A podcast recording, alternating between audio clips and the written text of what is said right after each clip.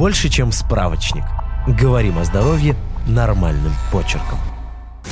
Женя сильно спешил в понедельник на работу и взял на обед шаурму у дома. Как ее готовили и что положили внутрь, он не смотрел. Выбрал сырную и помчал в офис. В обед вспомнил, что забыл ее в рюкзаке. Достал оттуда и съел. На следующий день Женя взял больничный из-за пищевого отравления. На этом проблемы не закончились. В холодильнике уже не пусто. И что заказать из еды, не ясно. Сейчас расскажем, как лечить отравление правильно и чем себя покормить.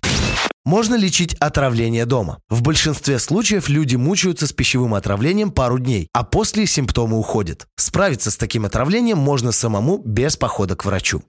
Что делать при отравлении? Пейте больше жидкости, чтобы предотвратить обезвоживание. Следите за цветом мочи, чтобы не пропустить признаки обезвоживания. Правила простые. Светлая моча – хороший признак, темная – плохой нужно вызывать врача. Не пейте противодиарейные препараты самостоятельно. Они могут замедлить выведение токсинов из организма, и от этого станет еще хуже.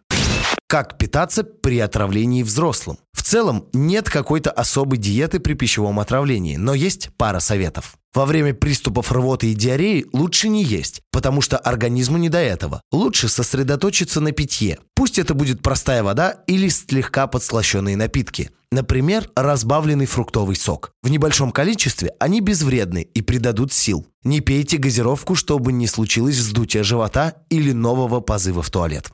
Что касается еды, то вы наверняка слышали, при отравлении надо сидеть на каше и сухарях. Отчасти так и есть. Есть даже отдельная диета, которой советуют придерживаться врачи при пищевом отравлении. Она называется бряд. Нужно есть бананы, рис, яблочное пюре и тосты из хлеба. Все продукты объединяют то, что они легко перевариваются и не провоцируют рвоту и диарею. Но точно так же нетрудно переварить и овсянку, нежирный куриный бульон, пюре и крекеры в виде рыбок. Поэтому не обязательно придерживаться столь строгой диеты. Главное – не переедать и отказаться от жирного и острого.